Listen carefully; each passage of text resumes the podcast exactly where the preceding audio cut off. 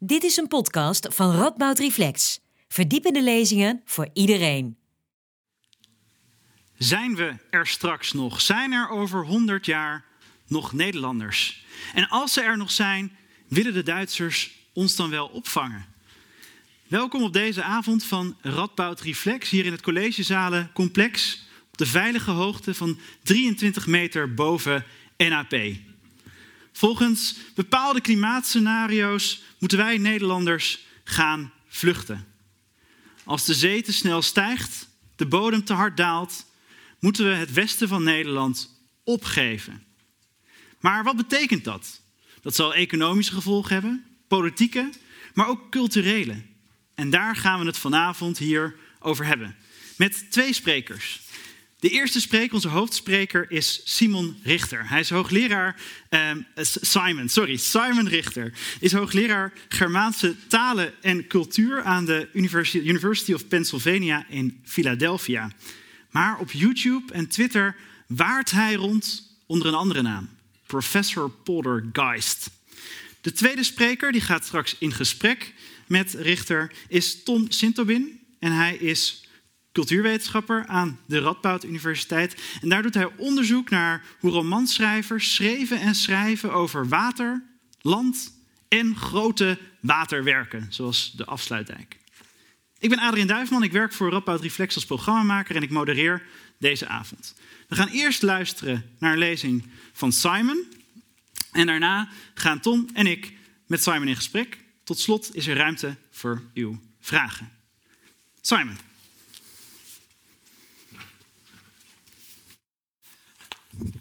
Zo, dankjewel Adrian. Uh, ik ben heel blij hier te zijn. Um, ik wil jullie vragen, lijk ik er wel op? Ja? Oké, goed. Oké, maar jammer genoeg moet ik mijn bril afdoen, anders kan ik het niet lezen. Oké, zo. Laat ik beginnen met het noemen van twee getallen. Het ene getal werd al genoemd: uh, 23 meter en 9 kilometer. Het eerste vertelt ons de geschatte hoogte hier in het collegezaal ten opzichte van gemiddeld zeeniveau of NAP. Het tweede is de afstand per fiets of auto tot de Duitse grens. De eerste zegt dat we veilig zijn, zeker voor de komende eeuwen. Hetzelfde kan niet gezegd worden voor uh, uh, uh, van de laag-Nederlanders in de Randstad en andere westelijke en noordelijke delen van Nederland of België of, uh, of Duitsland. En daar komt het tweede getal om de hoek kijken. Als de stijging van de zeespiegel en andere gevolgen van klimaatverandering het leven in laag Nederland steeds precairder, duurder of absurder, absurder maken, zullen mensen naar hoger gelegen gebieden verhuizen.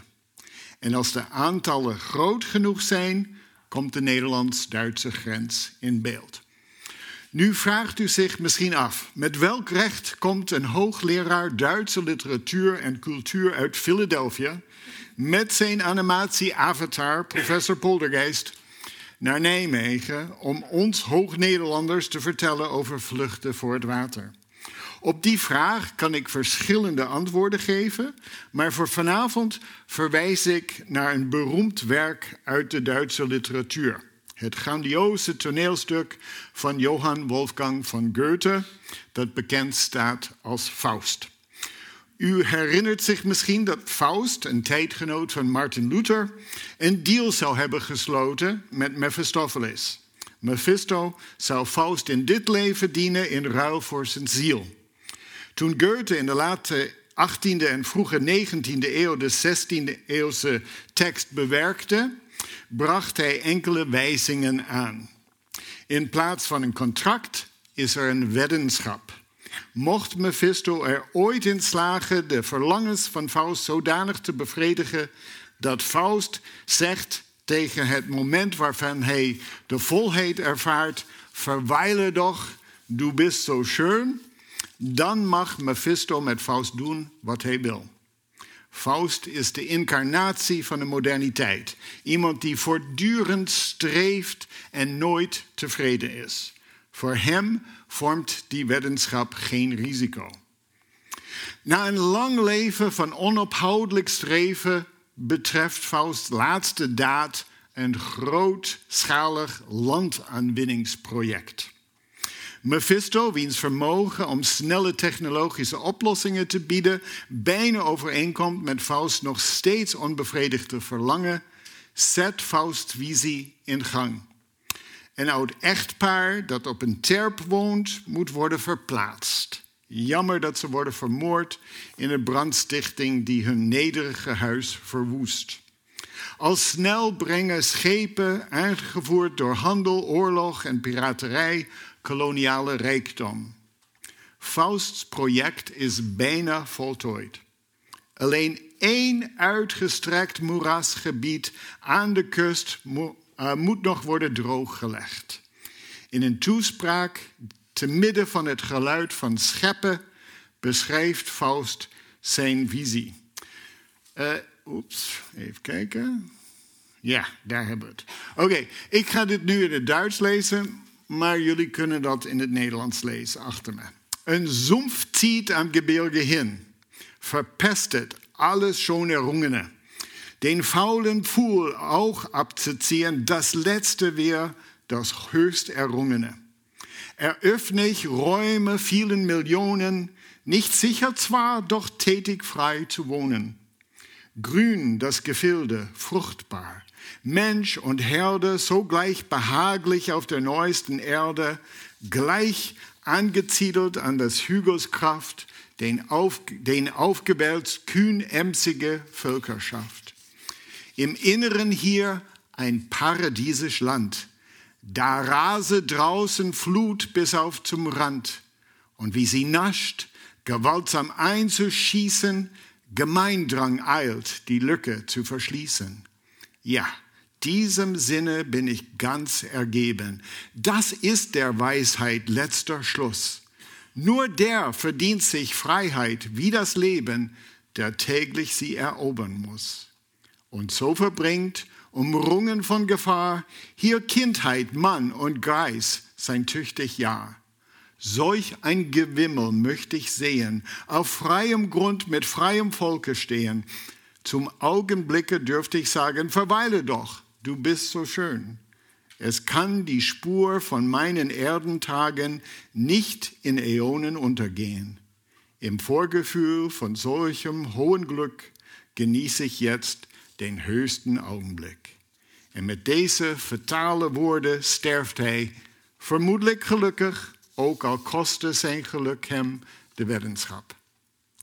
Zou het u verbazen dat Johan van Veen de vader van de Deltawerken, overtuigd was dat deze woorden de Nederlanders beschreven. Dit schrijft Van Veen in zijn Engelstalige boek Dredge, Drain, Reclaim, The Art of a Nation. Goethe, schrijft Van Veen, must have had the Dutch people in mind. The paradise behind the seawalls, the floods raging up to the very tops, and a teeming people on this newest of soil, fighting against the elemental power of the sea and emerging victorious. The tracks of these polder makers shall not vanish as long as people live in the polders they made. They may be the envy even of a Faust. Laten we hier even bij stilstaan. Na een leven van onbegrensd verlangen naar macht, kennis en liefde geniet Goethes Faust, het icoon van het moderne streven, van het feit dat hij land heeft drooggelegd dat toevallig erg op Nederlandse polders lijkt. Wat een hoge erkenning, wat een triomf voor Nederland. Zou Goethe echt Nederland bedoelen? Het zou kunnen. Maar het is belangrijk om op de context van de toespraak te letten op een manier die Van Veen niet doet. Ik herinner, ik herinner u aan twee dingen. Ten eerste is Faust blind als hij zijn toespraak houdt. Het geluid van scheppen dat hij hoort is niet afkomstig van de werkzaamheden van de landwinning, maar van het graven van zijn graf. Ten tweede, vlak voor Fausts laatste toespraak, in woorden die Faust niet hoort, plaatst Mephisto Fausts landaanwinningsproject in een groter perspectief. Du bist doch nur für uns bemüht mit deinen Dämmen, deinen Buhnen, denn du bereitest schon Neptunen, dem Wasserteufel, großen Schmaus. In jeder Art seid ihr verloren. Die Elemente sind mit uns verschworen und auf Vernichtung läuft's hinaus. We dachten dat de deltawerken klaar waren. Dat de grens tussen land en zee stabiel en goed geregeld was. Dat miljoenen konden gedijen op land tot 7 meter onder NAP, dat nog steeds verder daalt. Dat de weddenschap met de zee gewonnen was. Maar nu we een tijdperk van onzekerheid over Antarctica en klimaatinstabiliteit ingaan, veroorzaakt door onze industrie, technologie en consumentengedrag, komen de ironieën van Goethe's Faust en van Johan van Veens verkeerde lezing terug om ons te achtervolgen. En hier komt Poltergeist in beeld. Een beetje als Mephisto, met een mengeling van ironie en humor, herinnert Poltergeist, de spookachtige geest van de polder, ongevraagd aan de weddenschap die Nederlanders met de zee zijn aangegaan. En dit nu is de perfecte plek om u de tweede Poltergeist-video te laten zien. Die heet Is Nederland te diep om te falen? Too deep to fail. Je zou het niet zeggen, maar Nederlanders zijn dol op gokken. Zo spelen ze al eeuwenlang tegen de zee. Daarmee hebben ze veel land gewonnen, maar ze verloren ook wel eens. Met stormvloedkeringen achter de hand leek het spel voor eeuwig te kunnen doorgaan. Maar nu is er een nieuw spel. Kom hier, big boy. Hou jij van gokken met hoge inzetten en grote risico's? Dan is dit precies wat je zoekt. Laten we eens kijken naar het gokprofiel van Nederlander. Wat zijn hun sterke punten? Ze hebben een geïntegreerd waterkeringssysteem, een vaste geldstroom, een vloot van ingenieurs, wetenschappers en architecten van wereldklasse en attitude. Wij wonen in de veiligste delta ter wereld. Onze dijken zullen ons altijd beschermen. Die houding is misschien geen kracht. Hoe zit het met hun zwaktes? 26% van het land ligt onder de zeespiegel. Nog eens 34% is kwetsbaar voor overstromingen. Ze hebben zoveel vertrouwen in hun technologie dat het publiek de neiging heeft om risico's te vergeten. En dan hebben we klimaatverandering nog niet genoemd. Wetenschappers sluiten niet uit dat de zeespiegel tegen het jaar 2100 met 2 meter stijgt. En in 2150 met 5 meter. 5 meter. Laten we zien hoe Nederland het spel gaat spelen. Zo, big guy, wat is je inzet? 1 miljoen nieuwe woningen in 10 jaar. En we gaan ze bouwen in kwetsbare gebieden, zoals hier en hier. Kijk, dat noem ik overbieden. Ze brengen niet alleen meer mensen in gevaar, ze spelen tegen zichzelf. Nieuwe woonwijken beperken de mogelijkheid tot aanpassing. Ze nemen de ruimte weg, verhogen en bredere dijken. Ze verdringen de ruimte om overtollig water op te slaan. En als dijken het begeven in laaggelegen en dicht bevolkte gebieden, dan is massale evacuatie misschien onmogelijk en kunnen gebouwen te laag zijn om het hoofd boven water te houden. Wat denken de Nederlanders wel niet? Om dat te begrijpen moeten we heel diep graven. Weet je nog Too Big to Fail? In 2008 balanceerden Amerikaanse banken op het randje van de afgrond. Een van hen zonk. De overheid heeft de rest gered. Ze waren too big to fail. Wat als too deep to fail de nieuwe, onuitgesproken Nederlandse gokstrategie is?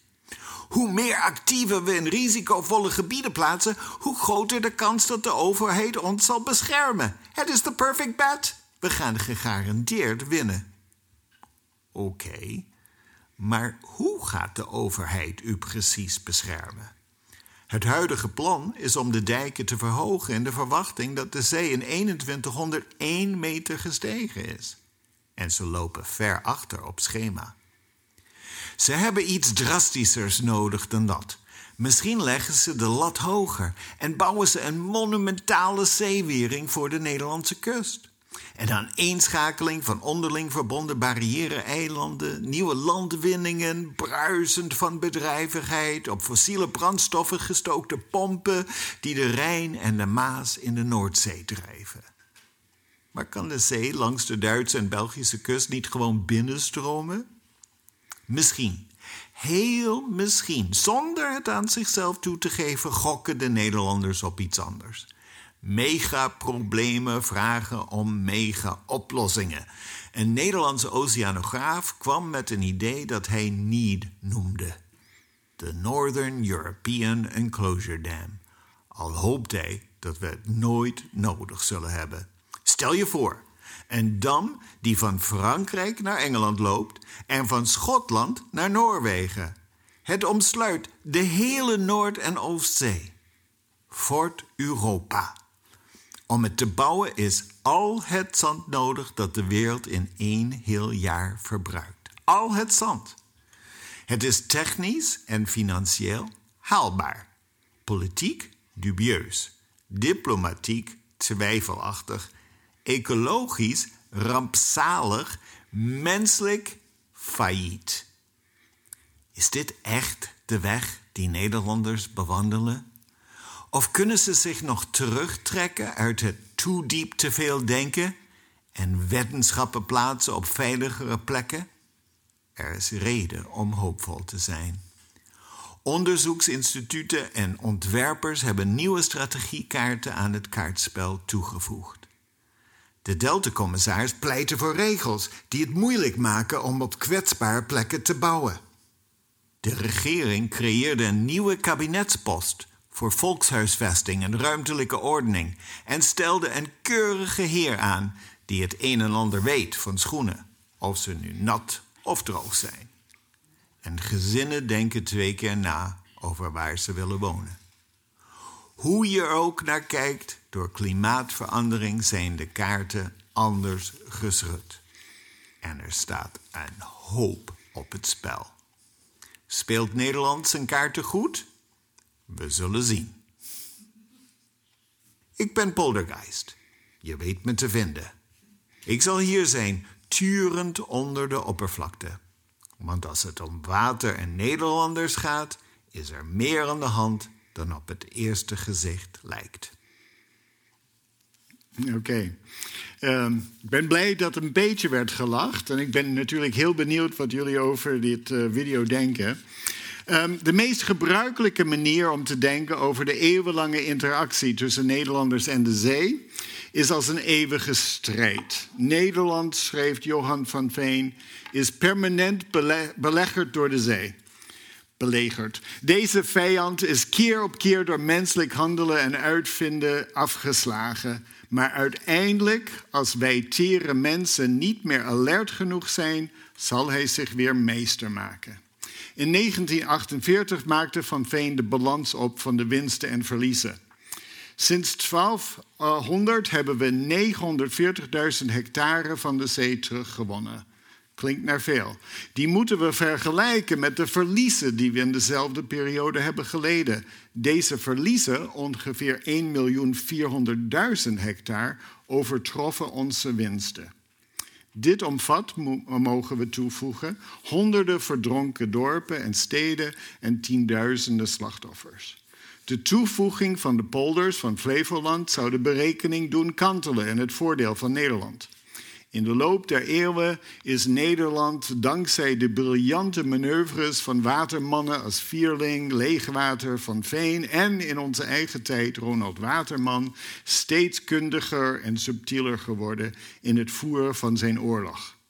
Wat is louter geweld toch armzalig, schrijft Van Veen, zelfs als het tot succes leidt. En, Vierling citerend, de kunst is niet om dure grote dammen te maken, maar om voorzichtig en slim te werk te gaan om groot voordeel te verkrijgen.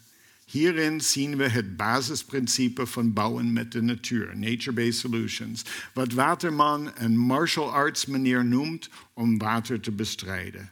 Zoals de hele wereld weet intussen, is er geen beter voorbeeld hiervan dan ruimte voor de Waal. Maar, vraag ik me af, is de eeuwige strijd wel de meest treffende metafoor? Zoals de Poltergeist-video die we zojuist hebben bekeken suggereert, kan het verhaal ook worden verteld als een eeuwenoud gokspel.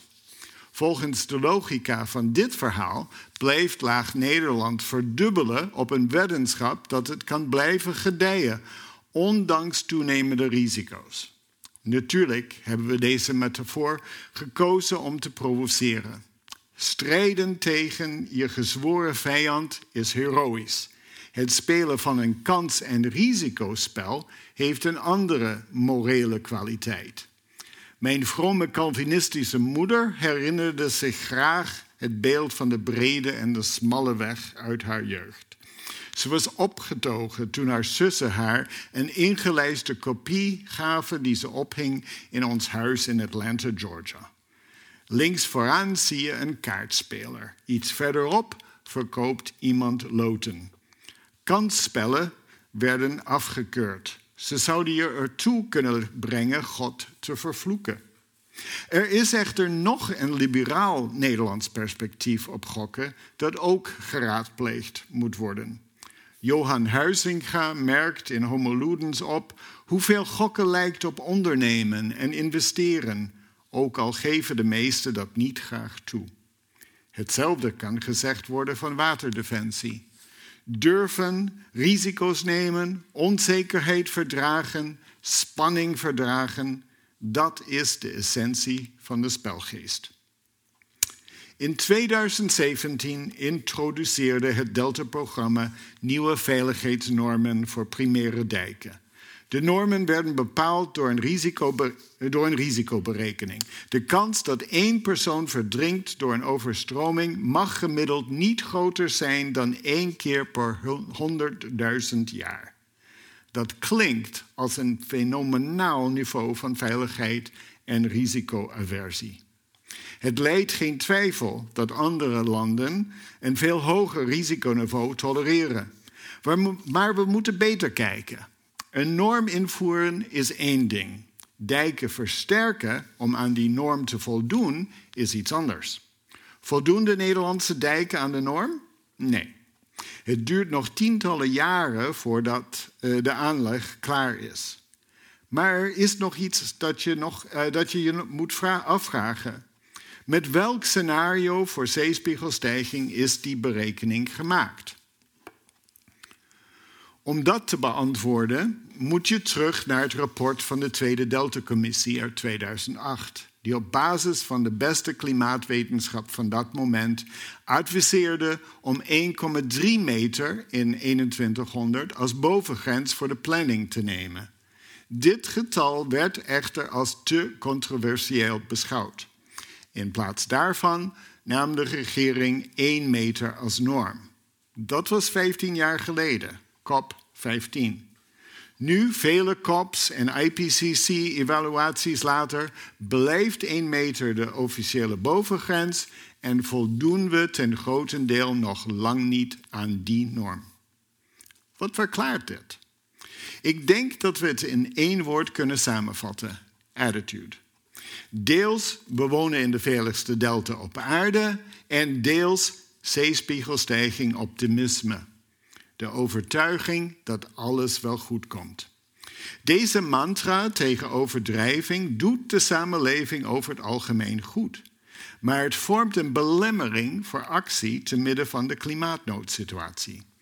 In de laatste beoordeling van het IPCC, die in 2021 en 2022 is uitgebracht, staat dat de wetenschap niet kan uitsluiten dat de zeespiegel tegen 2100 met 2 meter zal stijgen en tegen 2150 met 5 meter. Het niveau en het tempo hangen af van een radicale beperking van de CO2-uitstoot en van factoren die hoogst onzeker zijn. We hebben geen ervaring met een smeltend Antarctica. En daarom is er weinig wetenschap die betrouwbare voorspellingen kan doen.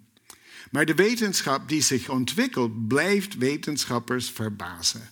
Het smelten van de Antarctische en Groenlandse ijskappen onder de omstandigheden die onze emissies hebben gecreëerd, kan veel sneller gebeuren dan we dachten.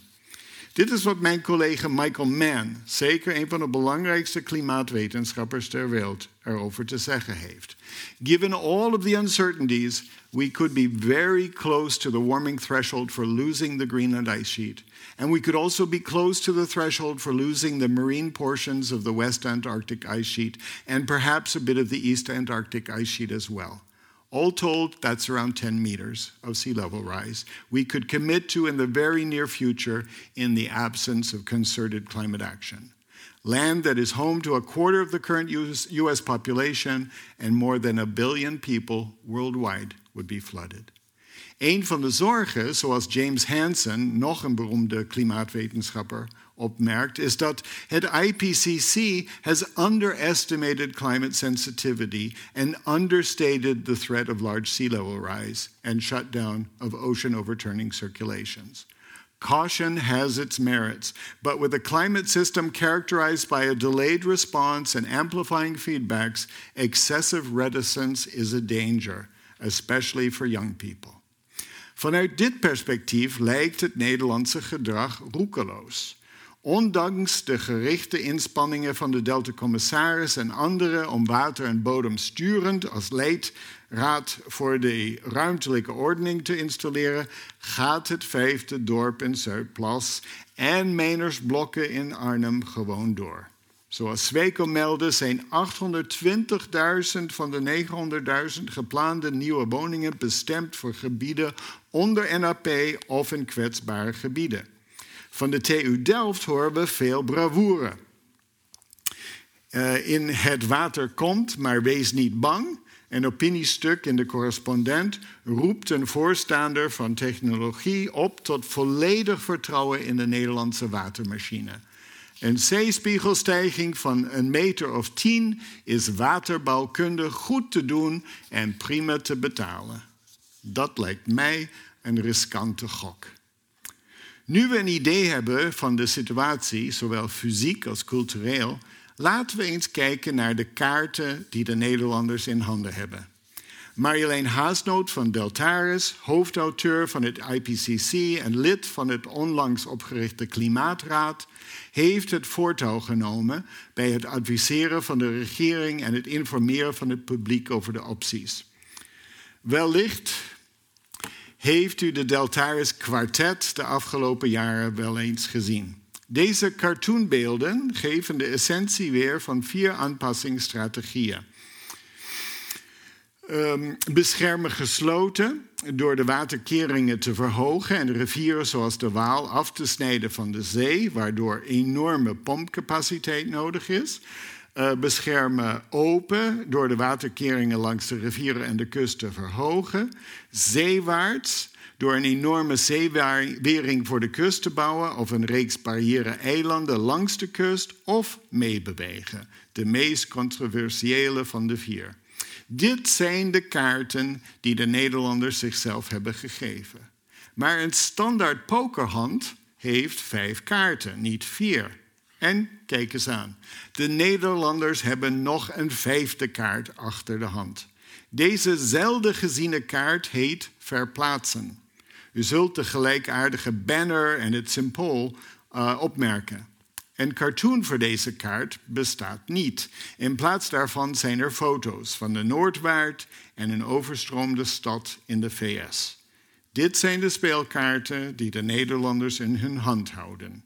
Hoe worden ze gespeeld? Naast de vier of vijf, uh, of eigenlijk vijf adaptatiestrategieën, heeft Deltaris ook adaptatiepaden ontwikkeld. Die laten zien hoe ze in de loop van de tijd kunnen worden uitgevoerd als reactie op de zeespiegelstijging. In één beeld worden ze weergegeven als een stadsmetrokaart met overstappunten. Je kunt met elke strategie beginnen, maar met toenemende zeespiegelstijging stoppen sommige lijnen en is overstappen op een andere nodig. Aan het einde blijven alleen zeewaarts en meebewegen, met verplaatsen inbegrepen, over, met een eenrichtings van de eerste zeewaarts naar de laatste. Dit komt overeen met de situatie die Jost van Alphen, directeur van het kennisprogramma Zeespiegelstijging, beschrijft. Bij aanhoudende zeespiegelstijging en toenemende technische inspanningen uh, wordt een fundamentele keuze tussen zeewaarts of terugtrekken onvermijdelijk. In een andere weergave, waarin de officiële IPPC-termen worden gebruikt, die een duidelijk onderscheid maken tussen meebewegen en terugtrekken, zien we de afnemende levensvatbaarheid van protect, advance en accommodate en de toenemende noodzaak van retreat bij toenemende zeespiegelstijging. Dit erkent de cruciale rol die tijd speelt. Het vergt tijd en middelen om zich ter plaatse aan te passen, ongeacht de gekozen strategie. Vergeleken met de rest van de wereld loopt Nederland voorop. Maar gezien hun zeer nadelige uitgangspunt is dat maar beter ook. Zeker als de zeespiegelstijging versnelt. Als de zorgen van Mike Mann en James Hansen, en ik weet zeker menig Nederlandse klimaatwetenschapper, hoe terughoudend ze ook zijn om dat te zeggen, zich manifesteren, zal de overgang naar terugtrekken abrupt zijn. Nederlanders praten niet graag over terugtrekken. Maar als ze dat wel doen, komt de grens met Duitsland onweerstaanbaar in beeld. Dat zagen we al vroeg in de eerste tekeningen van meebewegen. De enige van de vier waarin het buurland wordt genoemd. Hoewel wat er achter de grens ligt, blanco blijft. En toen kort na het verschijnen van het Deltaris Hackathon-verslag, waarin die tekening was opgenomen, het artikel van Rolf Schuttenhelm. De zeespiegelstijging is een groter probleem dan we denken en Nederland heeft geen plan B, verscheen, werd het verband met Duitsland explicieter. Rolf citeerde Kim Cohen, fysisch geograaf van de Universiteit Utrecht. Je komt dan uit bij een scenario dat van Randstad Holland naar Zandstad Veluwe gaat. Of waarin we gewoon aansluiten als deelstaat binnen Bondsrepubliek Duitsland. De twee grote vragen zijn dan: hoe moet je zo'n terugtrekking plannen? En zo ja, hoe gaan we dat doen met zo min mogelijk pijn? Cohen, schrijft Schuttenhelm verder, geeft praktische voorbeelden van hoe Nederland zich zou kunnen voorbereiden op het opgeven van de Randstad. Je zou bijvoorbeeld 50 jaar de tijd moeten nemen om hypotheeklasten op particulier eigendom uh, in op te geven gebieden af te bouwen. En Duits zal een verplichte tweede taal moeten worden op de middelbare school. Dat klinkt als een grap, maar is het dat ook? In de praktijk is de Nederlands-Duitse grens zo zacht als maar kan. Stap in je auto of je fiets en voor je het weet ben je een kleef. Maar ik krijg het gevoel dat de Duitse grens zich aan de Nederlandse geest opdringt als een schrikbeeld de oostelijke tegenhanger van Sjoerd Groeskamps Northern European Enclosure Dam in het westen, als uiterste van respectievelijk terugtrekken en zeewaarts. Beide zijn door Kim en Rolf bedoeld om ons, eh, pardon, Kim en Sjoerd, om ons terug te brengen tot een fundamentele klimaatwaarheid. Voor een zo kwetsbaar land als Nederland is het halen van de mondiale doelstellingen voor de uitstoot van broeikasgassen van existentieel belang. Hoewel dit ontegenzeggelijk waar is en verklaart waarom honderden het afgelopen weekend de A12 opnieuw bezetten, laten we onze focus houden op de Duitse grens. Cohen suggereert dat de Nederlandse identiteit op het spel staat. Op de lange termijn kan Nederland een nieuw Bundesland worden en Duits als tweede taal aannemen. Onvermijdelijk doemen er verbanden op met de nazi-bezetting. Alleen zou Nederland nu niet door Duitsland, maar door de zee worden overvallen. En zouden laag-Nederlanders als klimaatvluchtelingen naar hoger gelegen gebieden in Hoog-Nederland en over de Duitse grens vluchten. De briljante Nederlandse cabaretier Patrick Nederkorn heeft dit scenario omgezet in een diepgaande komische reflectie op de urgentie van klimaatactie en grensoverschrijdende klimaatsamenwerking, die hij uitvoert als hoogtij voor een Nederlands publiek. Jongens, we zullen naar Duitsland moeten verhuizen. En als die orangene gevaar die Hollander komen, voor Duitsers. Liebe Deutsche, seid ihr bereit, etliche Millionen Niederländer willkommen zu heißen? Herinnert u zich het plan van Frits Bakker-Schut, de directeur van de Rijksdienst voor het Nationale Plan, om direct na de oorlog grote delen van West-Duitsland te annexeren als herstelbetalingen? Zijn plan was vrij gedetailleerd over het terrein, hoe plaatsnamen zouden worden veranderd en wat te doen met al die Duitsers, waarvan de meeste zouden worden verdreven. De visie, eh, de visie van Nederlandse klimaatvluchtelingen, die opkomt wanneer het idee van terugtrekking wordt genoemd, blijft daarentegen op het niveau van nationale schande en het potentiële einde van de Nederlandse identiteit. Vorige week is in het Huis der Nederlanden van de Westfälische Wilhelms Universiteit Münster de door mij samengestelde tentoonstelling Plan D, dat wil zeggen D voor Duitsland, geopend. Aangezien Münster als der oorsprong des Nederlandischen Staates te beschouwen is, zoals de Nederlandse ambassadeur opmerkte in een interview over die grenzen als verbinding, leek dit, een geschikt, leek dit een geschikte plaats om na te denken over de klimaattoekomst van Nederland. De tentoonstelling omvat 17 ontwerpen en kaarten die laten zien hoe het land er in 2100, 2120, 2200 en zelfs 2300 uit zou kunnen zien. Ik zal u een geheim verklappen. Deze getallen hebben weinig te maken met geloofwaardige tijdlijnen. Hoe verder weg het gegeven jaartal, hoe meer vrijheid heeft de ontwerper, kunstenaar of wetenschapper om zich de gevolgen van de zeespiegelstijging voor te stellen. Bezoekers van de Zunftzaal, die ik geneigd ben de Toekomstzaal te noemen, zullen beelden tegenkomen die iconisch zijn geworden in de Nederlandse discussie, zoals uh, Kim Cohen's kaart van Nederland in 2300 Geert van der Meulen's Nieuw Nederlandje, Lola Landscapes Plan B, Wageningens NL 2120, Zo groen kan Nederland zijn, en NL 2121, Land met een plan van Kuiper Compagnon. In alle gevallen is het interessant om te kijken hoe de Duitse grens wordt behandeld. Blijft de transformatie een interne aangelegenheid of gaat ze de grens over? De tentoonstelling bevat ook een selectie uit het special e-zine van de Blauwe Kamer over NL 2300. Naast enkele geïnspirerende uh, artistieke visies, zoals Het verdronken land in de stijl van de 16e eeuwse voorstellingen van de Sint-Elisabeth-vloed en Mondriaan Delta, is Nederland 2300 van VER in dit opzicht bijzonder interessant. Het roze, oranje en rood dat u in het zuidoosten ziet, stelt een nieuwe agglomeratie voor.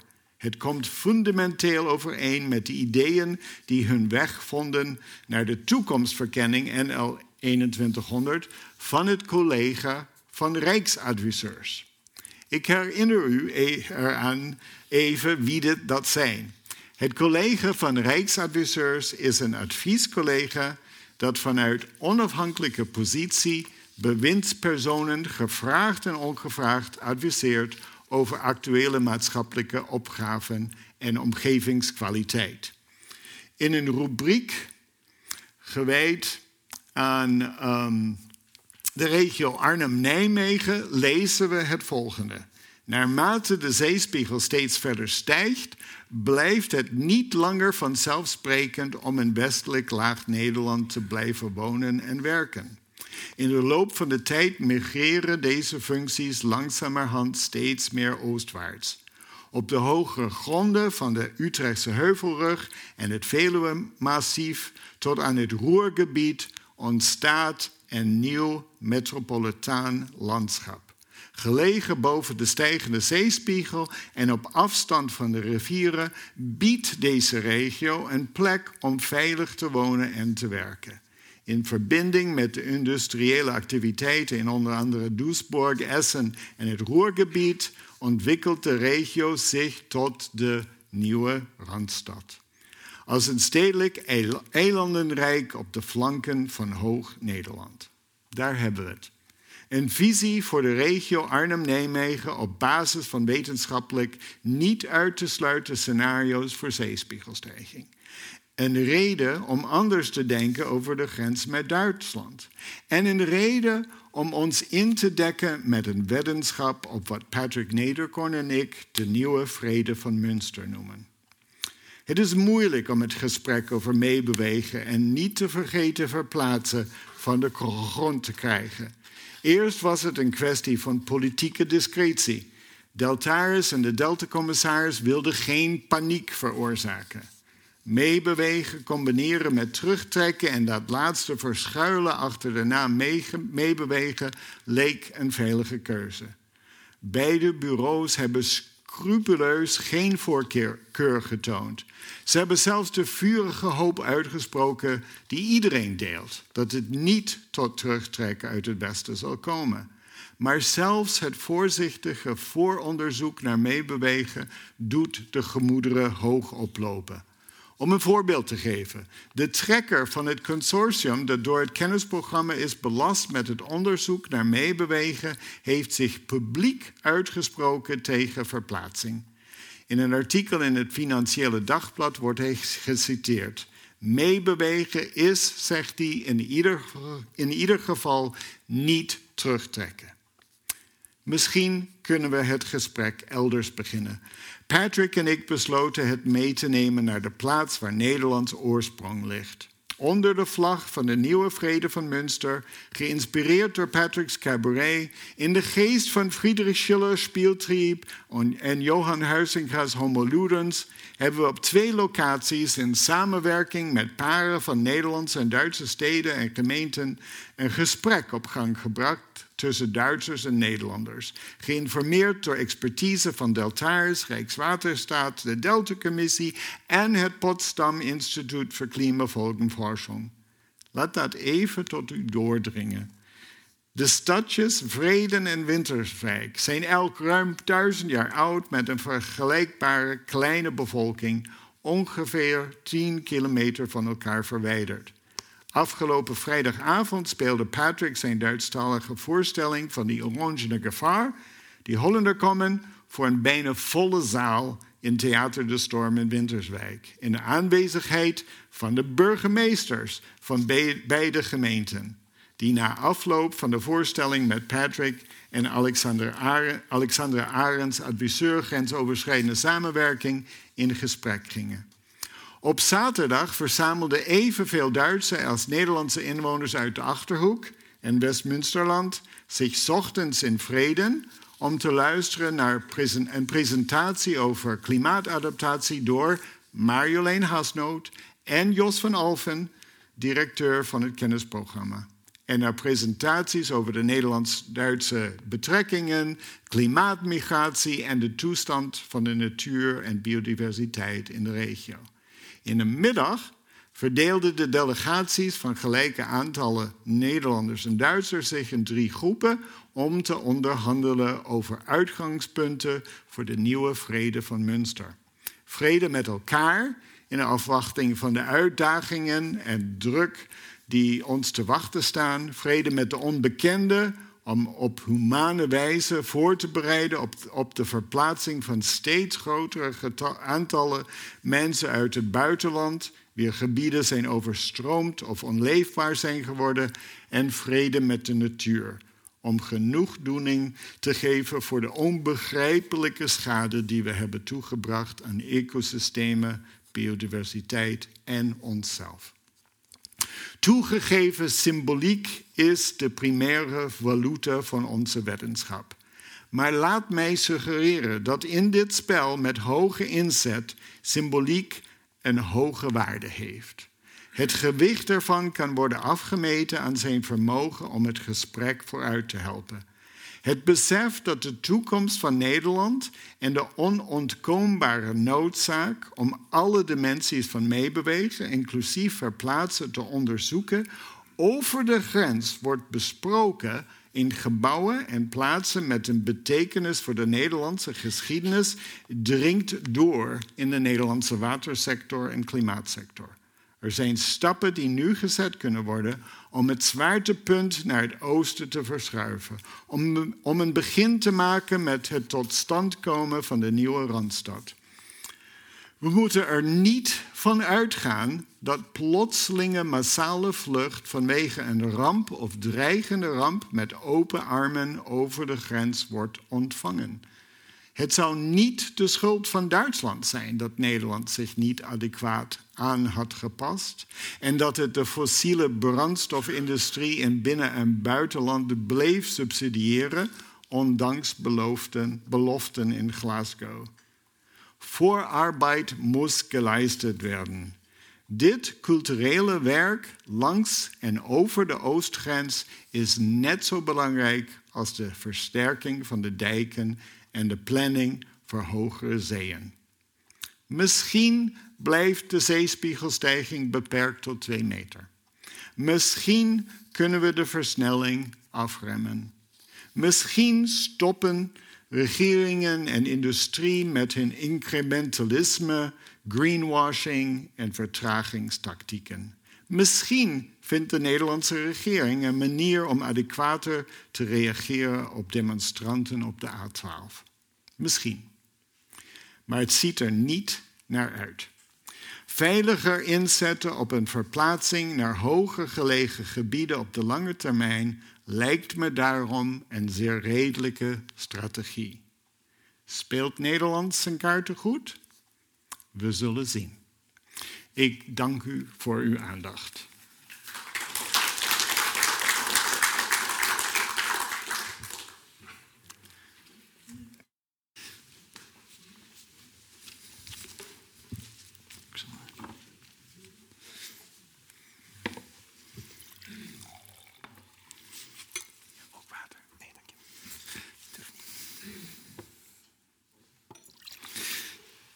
Nou, dat uh, was, een, uh, was een heel verhaal met een toekomstvisie die misschien sommigen van u angst zal aanjagen. Anderen denken misschien, oh wat leuk, we worden vrienden met de Duitsers. Of niet, daar gaan we het allemaal over hebben. Ehm, we hebben nu een verhaal gehoord over terugtrekken. Maar Tom, jij zit hier omdat jij onderzoek doet naar juist een heel ander waterverhaal... wat in Nederland werd verteld, namelijk juist land pakken van de zee, namelijk die afsluitdijk en het Zuiderzeeproject. Uh, maar je geeft ook college over de rol van water in het verhaal van Nederland. En uh, je hebt een plaatje meegenomen. En dan ben ik mijn klikker kwijt. Oh. Um, een plaatje meegenomen van iets uit een tekstboek van je dochter. Kan je vertellen wat hier staat? Ik weet niet of jullie het kunnen lezen, maar dit is een handboek van de lagere school van mijn dochter. En daar moesten ze keuzes uh, aanvinken. En waar die twee blauwe pijlen staan, uh, staan dingen die ik heel erg grappig vond, omdat ik daar op dat moment ook college over aan het geven was. Eén, Nederlanders kunnen dingen die met water te maken hebben heel goed. Ben je daar trots op, ja of nee? Je ziet het antwoord van mijn dochter. Ja, ze, wel, ze heeft dan wel Belgisch bloed, maar ze is goed Nederlands opgevoed. En dan daaronder, die vond ik nog grappiger. Bevers bouwen burchten. Bevers zijn knappe dieren. Dat vind ik ook, slash dat vind ik niet. Dat vind ik ook. Dus bevers die dammen bouwen zijn knappe dieren. En ik vond het um, heel erg veelzeggend en heel erg grappig, omdat dit had nooit in een Belgisch uh, of in een Vlaams schoolhandboek kunnen staan. Uh, naar mijn gevoel. Ik heb in elk geval dit soort dingen nooit gezien. Dus het laat zien hoe dat uh, verhaal van, van de nationale identiteit van de Nederlander, wat is de Nederlander? Hij bouwt dammen. Hij zei, bouwen dammen. Uh, en, en, ze zijn goed met alles wat met water te maken heeft. Uh, hoe, hoe, dat tot in de schoolhandboeken is doorgedrongen. En jullie kennen allemaal waarschijnlijk van je jeugd of van voor te lezen het boek uh, Oosterschelde Windkracht 10. dat is een onwaarschijnlijk bepalend boek geweest voor een bepaalde visie op wat Nederland is, wie de vijand is van Nederland, hoe we dat gaan oplossen. van Jan Terlouw, toch? Ja, ja. ja helder. Want... Um Nou ja, dit is, uh, we worden vergeleken met bevers. Ik vind het ook wel. Uh, wetenschappers zouden zeggen dat dit wel sturende vragen zijn om te stellen aan, aan kinderen. Um, jij geeft college over dat, de verleden van die identiteit. En, en wat, wanneer ontstond dat beeld van een Nederlander als waterbedwinger? Waar, waar is dat te traceren? Ja, dat is een hele lastige vraag. Een van de um, eerste beschrijvingen van Nederlanders, van Friese dan, uh, door een Romeinse historicus, beschrijft ze als een armzalig volk dat heuveltjes heeft gemaakt, terpen waarop ze van boven zitten om uh, te proberen te ontsnappen aan, aan, aan, het water. En dat is dan vissen vangen als er water rond een terp mm zit. Dus dat is een heel oud beeld, maar dat was nog geen beeld van trots. Dat was nog geen beeld dat omarmd werd om een bepaalde nationale identiteit uh, vorm te geven. Er is de bekende uitspraak die jullie waarschijnlijk allemaal wel gehoord hebben van God heeft de wereld geschapen, maar de Nederlander heeft zijn eigen land geschapen.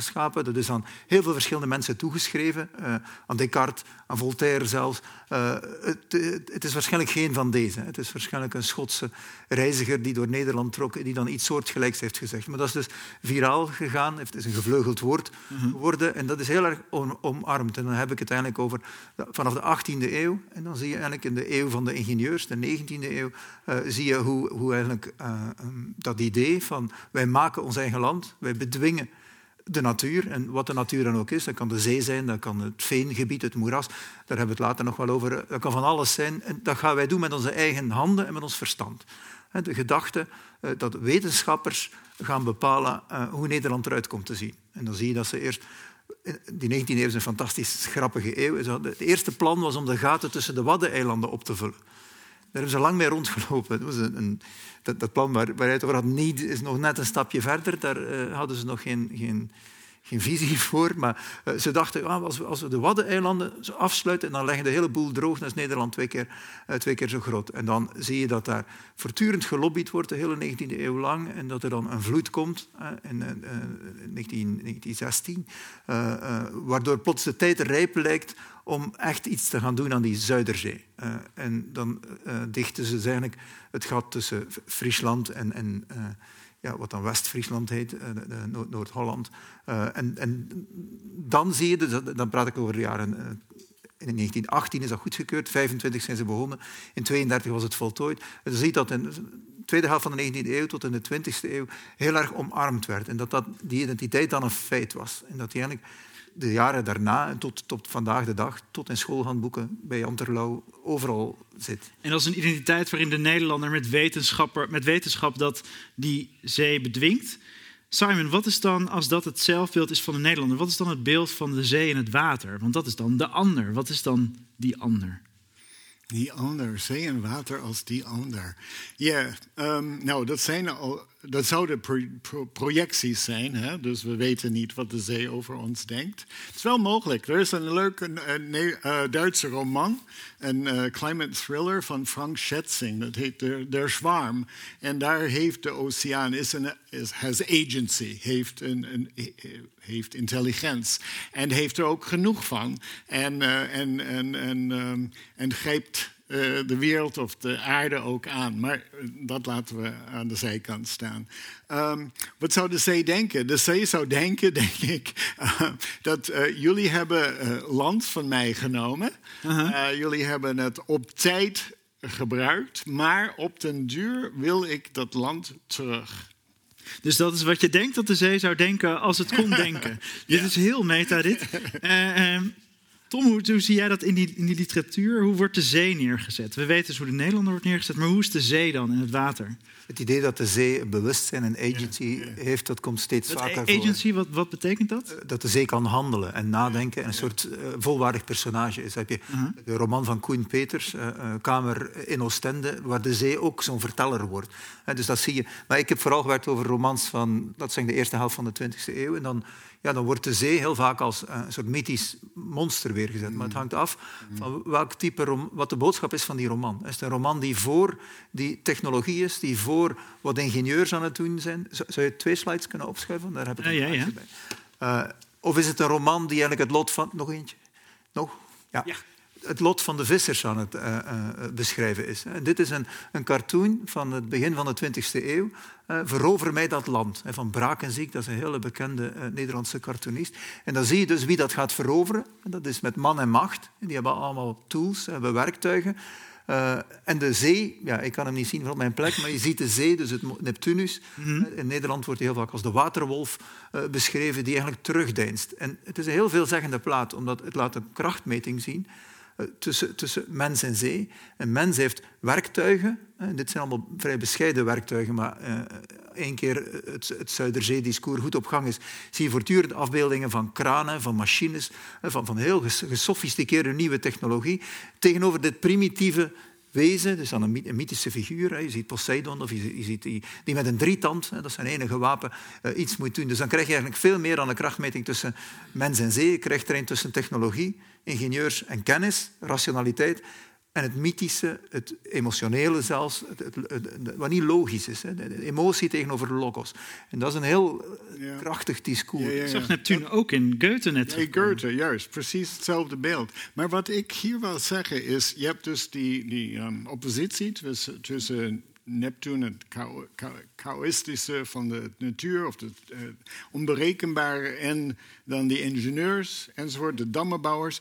En wat er in Nederland is gebeurd, en, en, en daarover gaat mijn verhaal ook uh, ten deel, uh, is um, designers zijn daar tussenin gekomen. Dus die designers van wie ik uh, gesproken heb, dus Erik Pleister van Lola en Gees van den Bomen van Kuiper Campagnos en, en, noem maar op, die designers.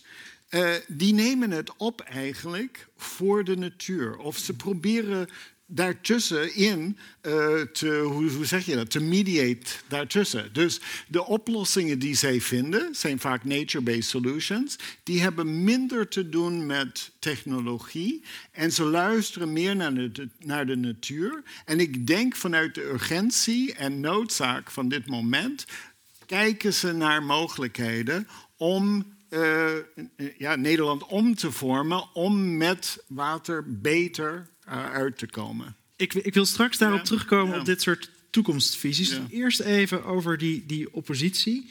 We zien hier ook die oorlogsmetafoor, eh, het, het veroveren van land. Waarom telkens dat idee van die oorlog? Ik, uh, in jouw filmpjes zit Nederland, is, uh, je moet ze vooral kijken natuurlijk, de andere filmpjes ook. Maar dan heeft Nederland ook een soort van zwaardje en een helmpje op. Waar, waar komt dat vandaan? Wat, wat voor de Zuiderzeewerken heel erg van belang was, is dat die in 1918 goedgekeurd zijn.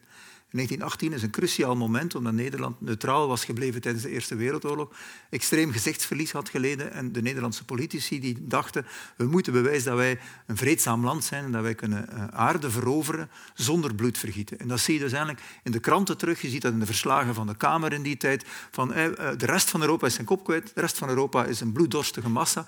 Wij zijn het laatste beschaafde land. en daar zie je die oorlogs... Het is oorlog, maar dan een zonder dat je moorden pleegt. Je enige wat je vermoordt is een mythisch, is een mythisch wezen. Um, en dat is volgens mij heel erg belangrijk om dat te, te kunnen begrijpen van wat daar aan, aan, aan, de hand is. En heel veel dingen worden ook verklaard vanuit uh, ja, de, van, de offers die ze dan brengen. Want er zijn wel slachtoffers, maar misschien kan ik daar straks nog iets over zeggen. Uh, uh, dus is het dan een succesverhaal, de, de Zuiderzeewerken? Um, maar wat ze dan uit het beeld laten is de hele, die kolonieën. Hè? Ja, dus uh, zo vreedzaam zijn ze niet. Ja, ja. Uh, sorry, wat, wat, wordt wat wordt uit beeld gelaten? De koloniale de kolonia Oh, oké. Okay. Yes, yes, yes. Wij zijn de enige beschaafde ja. land, maar wat gebeurt er in de koloniën? In, in Nederlands-Indië. En... Ja, je, je, ziet het heel veel. Je hebt zo, dat is wel grappig dat ik een Belg ben natuurlijk. En over jullie zit Behalve u dan. Ja, maar het idee Nederland-gidsland, zegt die term iets van... Nee, wij moeten het voorbeeld geven. Ja. Dat, is, dat is een ambitie en een, uh, een pretentie, maar dan zonder negatieve, die Nederlanders heel, heel fel hebben. Uh, van, wij geven het voorbeeld. En we doen dat op vlak van uh, rechten voor homoseksuelen, homohuwelijk. We doen dat op, op vlak van, van, van alles en nog wat. En ook op vlak van het goede voorbeeld geven aan Europa. Jullie zijn in de oorlogen meegegaan, wij niet. Wij gaan het goede voorbeeld geven. En dus dat is een andere poot van die Nederlandse identiteit die voortdurend geactiveerd wordt. En ook nu nog, hè, als je in de, toen die overstromingen waren twee, twee jaar geleden, tot in The Guardian en op CNN werd gezegd, in Geen enkel slachtoffer. België en Duitsland, dikke miserie, want die waren niet voorbereid. Maar de Nederland. Dus ook daar zie je eigenlijk ja, dat, dat dat discours van Nederland is een pilot, is een, is een gidsland, dat dat overgenomen wordt. Dat dat een heel succesvol een vorm van branding is, van, van jezelf in de markt zetten. dus het is niet alleen Nederlanders die dat, om, die dat, die dat eigenlijk naar voren schuiven, het wordt ook gewoon aan, aanvaard. Nederlandse ingenieurs worden overal in de wereld gevraagd om waterwerken te. Uh, ja, Simon, jij bent in, in uh, uh, Indonesië geweest. Ja. Je spreekt ook een beetje Indonesisch, begreep ik. En daar heb je deelgenomen aan interacties tussen Nederlandse ingenieurs en, en mensen in Jakarta. Hoe, hoe, was dat? Was dat ook dit verhaal? Werd dat er ook zo makkelijk omarmd daar? Oké, zo. Um, ja, die branding gebeurt werkelijk. En dat heet ook de, international, de, de Nederlandse internationale waterambitie bijvoorbeeld. Het heet van alles en nog wat. Maar, um, en, uh, en daardoor probeert men uh, Nederlands weten te verkopen in het buitenland. En daarvoor is die branding enorm belangrijk, want je wil mensen over, daarvan overtuigen. Nederlanders hebben alle oplossingen. Je moet, en in, in Amerika heet het na een hurricane of zoiets. Call in the Dutch. Hè? Dus, uh, uh, dus als er zoiets gebeurt, dan wil je de Nederlanders erbij hebben. En het is ook waar, Nederlanders hebben heel veel ervaring en ze kunnen ook heel veel doen. Dat is waar. Maar uh, de ervaring die Nederlanders in het buitenland hebben, is niet bepaald goed. Uh, jullie kennen misschien wel de Great Garuda, hebben jullie daarvan gehoord? Dat was een enorme project, dat zou Jakarta beschermen. En eh, kijk naar, graag naar de vierde video over Jakarta en een vergelijking over de klimaattoekomst van Jakarta en Nederland. Daar gaat het ook deels over die Garuda. En dat is, is helemaal uh, de foute kant op gegaan en is dus niet gebeurd. En wat er nu zou moeten gebeuren, misschien zal het gebeuren, het zal niet voldoende zijn en misschien is het steeds nog niet de goede oplossing enzovoort. Dus die ervaringen die ze hebben met hele grote klimaatadaptieve projecten, dat lukt weinig lukt heel weinig. Waar ze heel goed geld aan verdienen is dredging. Uh, dus, en dat is zeer vaak, heel vaak voor de fossiele brandstofindustrie. Dus daar kunnen ze goed beschermen en de wegen openhouden, de waterwegen openhouden. Daar verdienen ze. Van, van die internationale context toch weer even terug naar Nederland. Is dan dit het, je, hebt, je hebt het in, uh, in je lezing noemde je het, het, het waterverhaal. Wat is een waterverhaal? Ja. Nou, een, een, waterverhaal in dit geval is gewoon uh, het verhaal of een verhaal dat Nederlanders zich vertellen en ook anderen vertellen. En, en ik denk, in, het is vaak een, een, verhaal van de eeuwige strijd geweest. En uh, die verhaal is heel vaak heroïs, of tenminste, uh, tenminste heeft het een heroïsche afloop. Met na 53 de delta werken enzovoort. Maar ja, um, het zou ook anders kunnen worden verteld. En vaak als het wordt verteld, worden dingen eruit gelaten. In het geval van de afsluitdijk was dat waterverhaal, waren die waterverhalen veel complexer, Tom. Uh, er waren er maar meerdere. En er was ook een duidelijk gevoel van verlies. Kun je dat uitleggen? Ja. Um, dus de, de, toen de afsluitdijk voltooid was, in 1932, was een groot succesverhaal. Alle, alle internationale pers coverde dat verhaal. Iedereen was laaiend enthousiast. Maar wat in dat verhaal ontbrak, waren de verliezen. En um, een van de verliezen was een ecologische ramp, maar dat was, uh, dat was tien jaar daarna dat men dat besefte. De Zuiderzeeharing, dat was een unieke haringsoort, die is uitgestorven. En nog even heeft hij zich rond de Wadden en de Waddenzee genesteld, maar daarna was hij weg. Dus dat is een diersoort. Die, de anchovies, de paaigronden van anchovies, waren in de Zuiderzee. Zodra die was afgesloten, konden anchovies daar niet meer in. Dus, uh, en, en, wat ook nog heel tragisch is, dat de, um, het geld op was, we waren midden in een global crisis, uh, was de, zeedijk klaar, de afsluitdijk was klaar in 32 en zijn pas met inpolderen begonnen in 38. Als je op Urk woonde, in 32 heb je zes jaar bij een morsdode zee gezeten die naar modder begon te stinken zonder dat er ook maar iets gedaan werd. En dan kom ik eigenlijk bij de grote, de echte verliezer. Dat ecologisch verlies was ook heel groot. Maar het verlies wat toen ook gepercipieerd was, en dat was de Zuiderzeecultuur. De cultuur van de mensen die rond de Zuiderzee woonden. De mensen van Volendam, de mensen van Marken, de mensen op Urk. Uh, en dat waren niet zomaar Nederlanders. Um, in die tijd geloofde men dat de uh, Gouden Eeuw, tussen heel veel aanhalingstekens, dat die bewaard was gebleven in gebieden die geïsoleerd waren gebleven. Doordat er nog uh, geen openbaar vervoer naar was, doordat ze weinig gemoderniseerd waren. Enkhuizen is een heel goed voorbeeld. dat is een van de laatste steden die verbonden is geweest met het, trein, met het spoorwegnetwerk. Dus men geloofde, doordat die wars van de moderne tijd zijn gebleven. In die afgelegen gebieden is die 17e-eeuwse cultuur en taal daar bewaard gebleven. Dialectologen gingen naar Urk en naar Marken omdat ze daar dachten dat ze 17e-eeuws Nederlands konden horen. Dus wat je verloor waren eigenlijk de laatste vertegenwoordigers van de meest glorierijke periode in het Nederlandse ontstaansverhaal, of in de foundation, de founding myth, het funderende verhaal. Eh, en die, die raakte je kwijt. En een van de grote vragen is dan, ja, hoe kreeg je dat in godsnaam verkocht? Heel veel mensen keken op, al heel erg lang, naar die Zuiderzeebevolking. Dat waren eh, heel vrome mensen, dat waren hardwerkende mensen. Dat was een enorm projectiescherm voor iedereen, van daar hebben ze de laatste waarden nog bewaard. Kan je twee slides terugkeren? Ja? Ja, die, nee. Oh, deze? Die, die. Dus en daar, daar heb ik dan onderzoek naar gedaan, van hoe werden die, uh, delta, uh, die, sorry, die Zuiderzeewerken, hoe werd dat weergegeven in romans uit die tijd. Want ik geloof nu nog meer dan voor ik dat onderzoek deed, dat romans een beeldbepaler waren. En dat die romans hielpen om de uh, publieke opinie in de juiste richting te manoeuvreren. En wat was de juiste richting?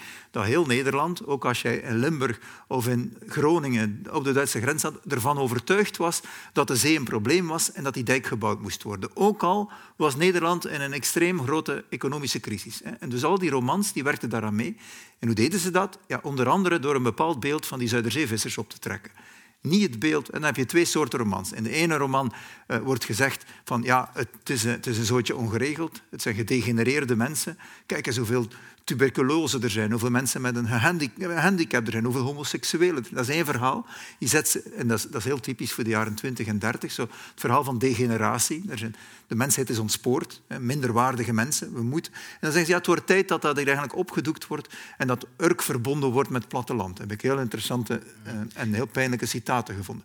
De tweede helft van de romans die zegt het zijn prachtige mensen, uniek voor onze geschiedenis, maar het is mooi geweest uh, voor een groter goed, het nationale belang, moeten ze uh, verdwijnen en ze gaan een andere rol op zich nemen. En dan, als je dan de metaforen van die romans goed bestudeert, dan zie je dat het gaat over dat die Urkers dat die boeren kunnen worden. En dan kunnen ze met een, een tractor kunnen ze dan uh, de golvende weiden bestrijden. Golvende. De weiden zijn één keer een soort zee geworden. En Urker zit op een tractor in plaats van op een boot. En dan zie je dat ze eigenlijk... Voor, ons, voor mij was dat een contradictie, maar in die tijd was dat een schijnbare tegenstelling, een paradox. En dat zie je heel goed in dit plaatje. En dan, er wordt niet ontkend in dit plaatje dat, dat, een mooie, uh, dat de Zuiderzeecultuur een mooie cultuur was. Ik behoor tot Nederlands glorie. Maar ik ben historie geworden. De oprichting van het Zuiderzeemuseum, dat kan je nog altijd bezoeken. Dat is een, een fantastisch museum in Enkhuizen. Die, die mensen, die cultuur werd, wat je dan noemt, gemusealiseerd. Het mocht blijven bestaan, maar als een, een bezienswaardigheid in een museum. Niet langer als een volwaardige nijverheid met mensen die daar werkten, etc. En dus dat, je vroeg naar de verliezen. Dat was een van de grote verliezen of slachtoffers die dan niet meer genoemd kon worden. De overwinning op de zee die verbonden was met het Nederlanderschap... was eigenlijk ook een bedreiging van datgene wat Nederland juist definieerde en vastzette. En, en eh, gek genoeg, een andere soort Nederlander die ook zich tot water verhield. De, de 17e eeuw, dat is de eeuw van de zeehelden. Mm.